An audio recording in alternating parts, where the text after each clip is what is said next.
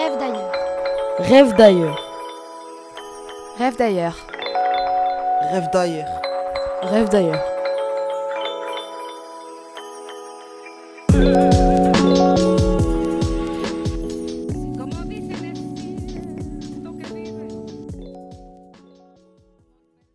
Vie d'exil. Je m'appelle Karim, je suis né le dix mars mille neuf cent trente-cinq à Sidi Morwen, département de Constantine, en Algérie. À ma naissance, ma mère a perdu sa vie. Je fus donc à la charge de mon oncle, qui lui me confia à une autre famille. À l'époque, l'Algérie connaît une grave crise économique et politique. Les Algériens n'avaient rien du tout. Nous marchions pieds nus. Je n'étais vêtue que d'une blouse sur moi, ni pantalon, ni t-shirt, ni chaussures, rien qu'une blouse. Mon père adoptif n'avait que quelques ressources financières, et nous vivions dans la misère la plus totale. Notre famille était nombreuse. Nous étions huit enfants, trois filles et cinq garçons. Mais malgré notre pauvreté, nous étions très heureux. À partir de ma majorité, je commençais à m'intéresser à la vie politique de mon pays, plus précisément au parti du M N A, le Mouvement National Algérien. À cause de la dualité entre ce parti qui me plaisait et le F N L, Front de la Libération Nationale, il n'y avait pour moi que trois solutions: être condamné à mort, me réintégrer au F N L ou bien quitter le pays. Et finalement, c'est cette dernière solution qui m'a convenu. Quant à mon père, qui détenait de moins en moins de ressources financières, me proposa d'immigrer en France afin de trouver du travail et de l'aider à surmonter ses problèmes pécuniaires. À cette proposition, je fus enthousiaste et sans réfléchir, j'ai accepté sa demande.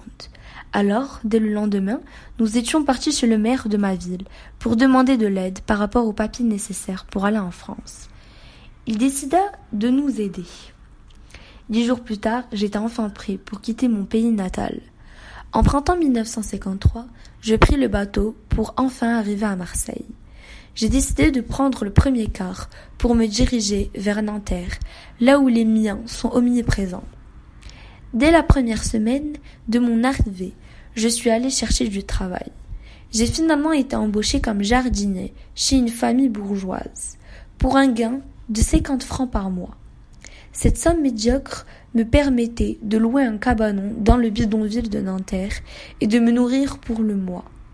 Les conditions de vie au bidonville furent horribles. La saleté et la boue faisaient partie de notre quotidien. Il y avait énormément de familles algériennes qui y vivaient.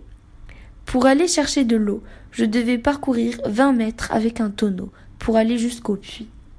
Je vivais dans des conditions de vie abominables. Ces jours, ces jours furent les plus épouvantables.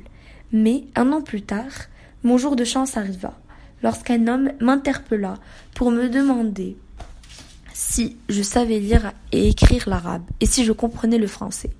Je lui répondis que oui. Alors, il m'offrit l'occasion de devenir son traducteur personnel. C'est comme ça que j'ai réussi à m'en sortir financièrement. J'ai donc décidé de quitter ce bidonville et je me suis installée à Grenoble dans un petit logement.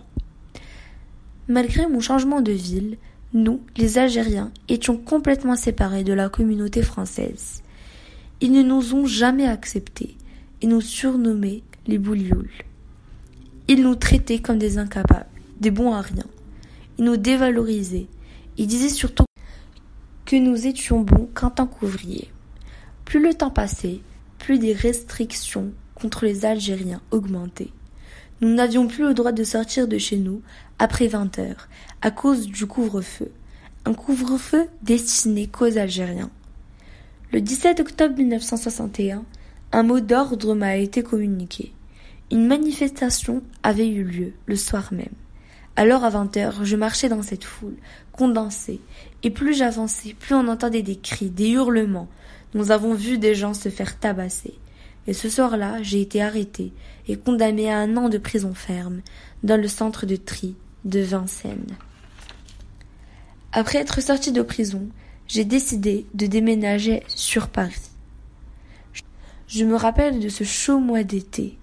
Et surtout du cinq juillet mille neuf cent soixante-deux, cette journée remplie d'émotions. Dans les rues, la joie de ma patrie était omniprésente. Il y avait des drapeaux, des you-you, des cris de joie. Tout le monde était heureux. Cela faisait bien longtemps que je n'avais pas vu autant d'émotions dans cette population qui avait souffert pendant presque cent quarante ans. Personne n'aime quitter son pays, mais malheureusement, certaines conditions nous y obligent. Rêves d'ailleurs. Rêves d'ailleurs. Rêves d'ailleurs. Rêves d'ailleurs. Rêves d'ailleurs.